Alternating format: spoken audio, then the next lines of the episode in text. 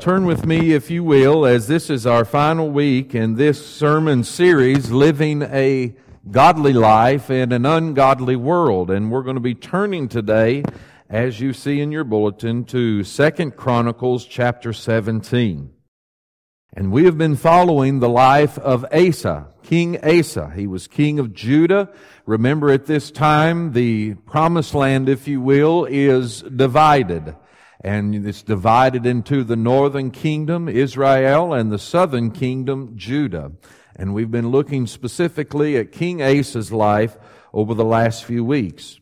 And last week, uh, for the first three weeks, we saw so many wonderful things that King Asa did in the land of Judah that brought revival and reformation and renewal to the people and the worship of their one true living Lord.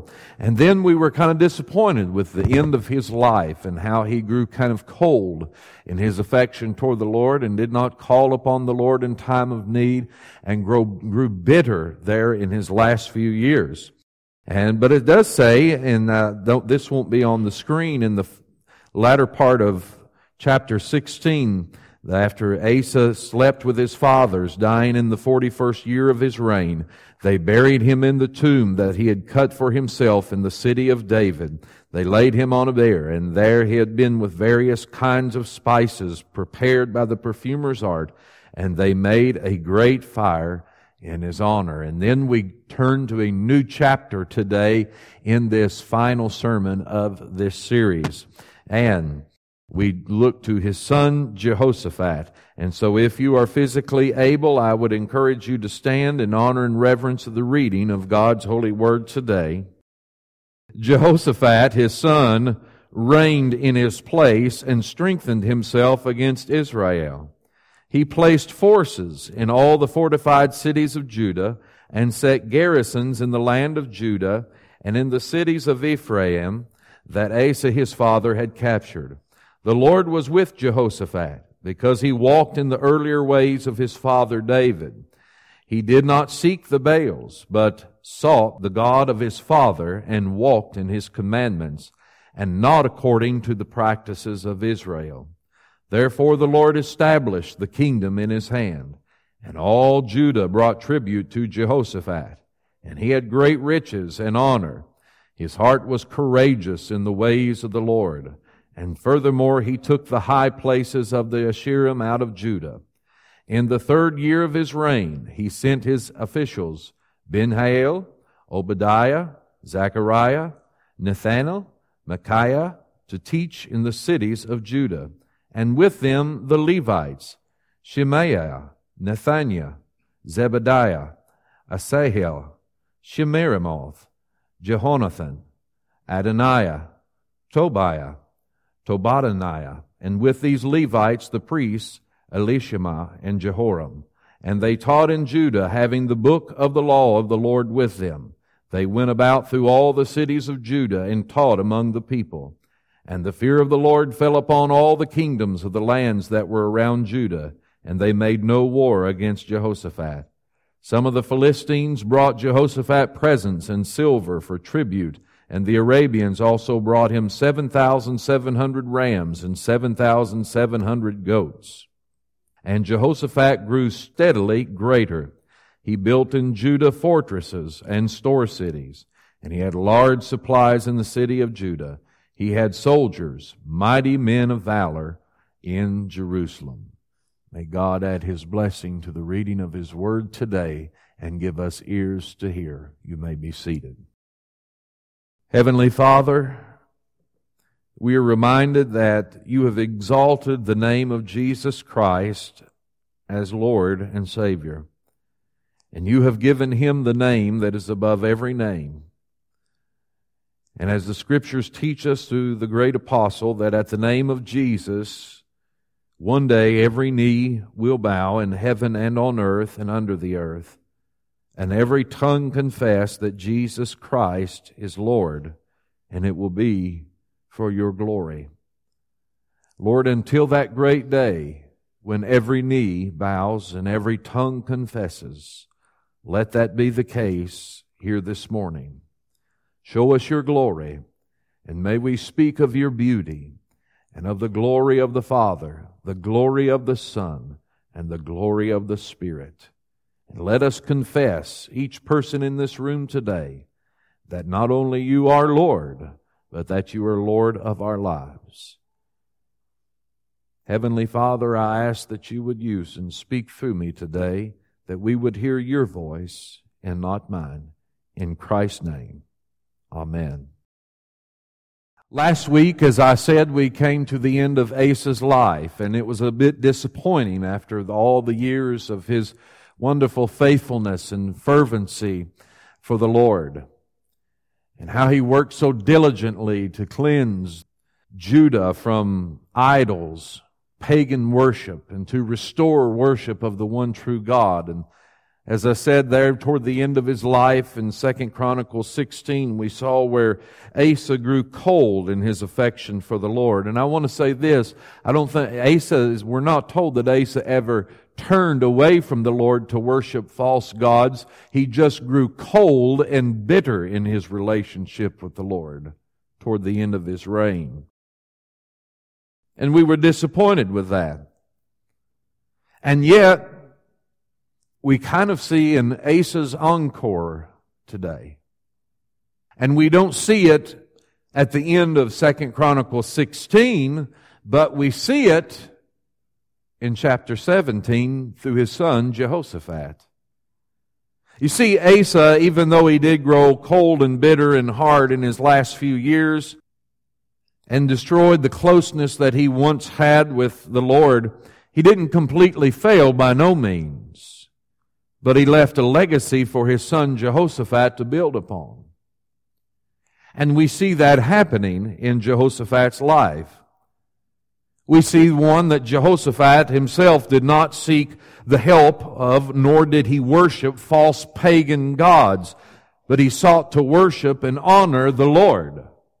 The Lord of not only his father, but also the Lord of his father David, speaking of King David generations before. We are told in the scripture that we just read that he not only sought the Lord, but he lived according to the word of the Lord. He continued, we're told, to cleanse the land, a, a, job that his father had started in the land of Judah of false gods, tearing down the Asherah poles and tearing down the high places of pagan worship of Baal, the fertility god. And his heart, it says, was courageous in the ways of the Lord. He was courageous in his decisions as king to continue to lead the people in the worship of the Lord, but he even did more than that. He sent officials throughout the land. The Levites, spiritual leaders, the priests to instruct and teach the people the oracles of God. He wanted the people to know the word of the Lord and what God has spoken and how God has revealed himself. This was a great point of the Reformation, getting the Bible in the common people's hand, that in their language that they could understand. He sent them out to teach the people the oracles of God, and we are told in several different ways that the Lord blessed Jehoshaphat and the kingdom of Judah in a wonderful way. Yes, this is Asa's encore because his son is picking up the work that Asa had started. Asa did leave a legacy. And yes, he did fail toward the end of his life and his closeness and his relationship with the Lord, but he did so many wonderful things and no doubt his son watched his father, King Asa, lead the nation for years and years. He watched his father tear down the Baals and tear down the high places of worship, tear down the Asherah poles. He watched him lead the people back to a holy worship of Jehovah God. Asa left a legacy and this is his encore in the life of Jehoshaphat. I want to ask you this who has impacted your life? Who has left a legacy for you? How has it changed you? How has it strengthened you? How has it formed you into the person that you are today? And the truth is, we all leave some kind of legacy. It can either be a negative legacy or a positive one, a godly one or an ungodly one. Yesterday, as it has been said today, we laid to rest the body of our beloved brother Vernon Cummins. And we celebrated yesterday and we continue to celebrate even today in many ways without even knowing the legacy that Vernon Cummins has left in our church and in this community and in his family. A legacy that blessed us, a legacy to build upon. He left diamonds in the path for us to pick up and put in our pocket and rejoice in. What a legacy he left, as I shared yesterday, along with a few others. I, m- many probably don't know this, but Brother Vernon was instrumental in, and with others in leading the church back in the 90s to purchase this property that we're on right now. A legacy for us to build upon. Asa did that for Jehoshaphat. There was one, uh, one man, he was a superstar long before the age of superstars, before that term was used. At age five, he wrote a concerto for the harpsichord. Before he was 10, he was composing and publishing violin sonatas. At 12, he produced his first opera. When he was 13, he was uh, concert master of Europe's greatest symphony orchestra. By the time he died of exhaustion, this manic, and he was overachiever, wrote numerous operettas and cantatas and hymns. He composed 48 symphonies and a dozen operas in his brief life. He gave birth to 600 compositions. His music was absolutely sheer perfection. His genius truly has really never been matched. This whiz kid's name was Wolfgangus Mozart. But there was a dark side to the boy genius. In the 1700s, he really did live the destructive lifestyle of a modern rock superstar that we see today.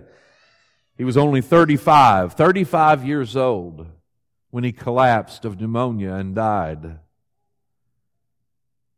His drug addicted wife was in such a stupor that she barely knew her husband had even passed away. And all the wonderful, amazing things that he did in his time musically, at his burial, at his funeral, there was only a handful of people that went. And not only that, a snowstorm prevented them from going to the gravesite. And by the time the weather had cleared after this terrible snowstorm, the grave diggers could not remember where they had buried Mozart. The grave of history's greatest musical genius has never been found.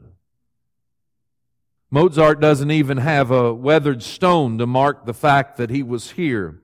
And yet, and yet, in all that glory and all that tragedy, and we see that kind of in Asa's life, there was so much glory and there was some tragedy. But with Mozart in all of his glory, musically, of all of the fame and all of the tragedy, and how he died with so few people around, even with an unmarked grave. Yet, in my office,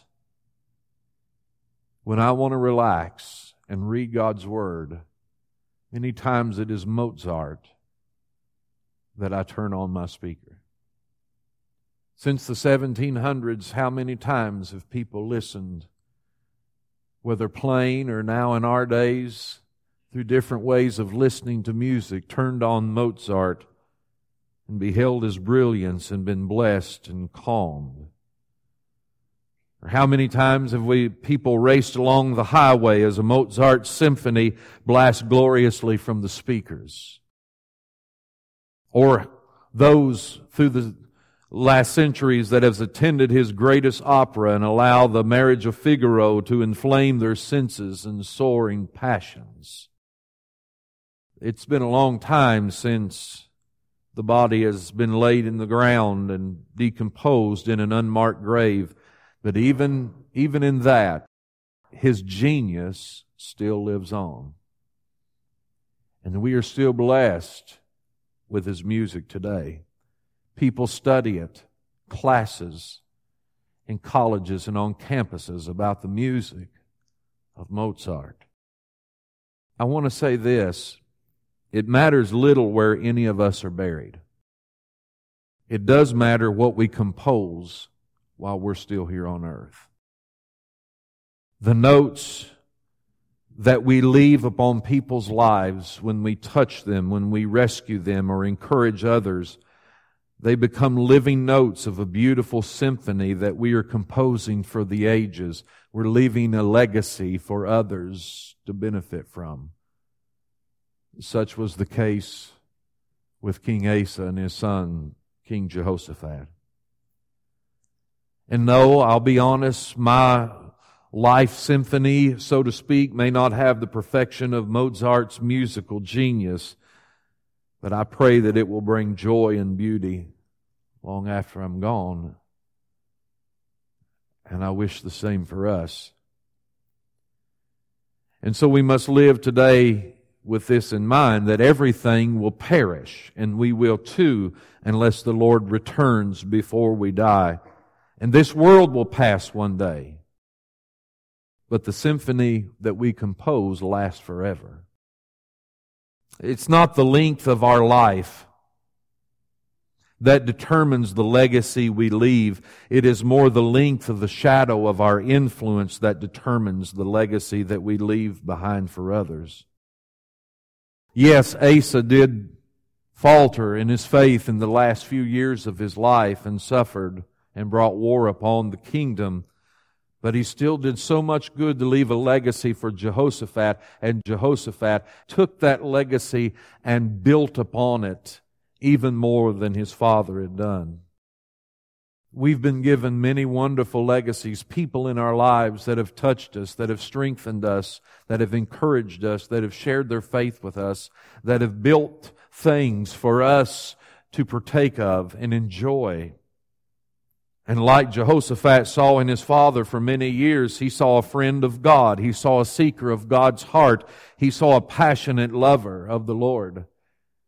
And I've got to ask myself, in the legacy that I'm leaving because I am leaving some kind of legacy.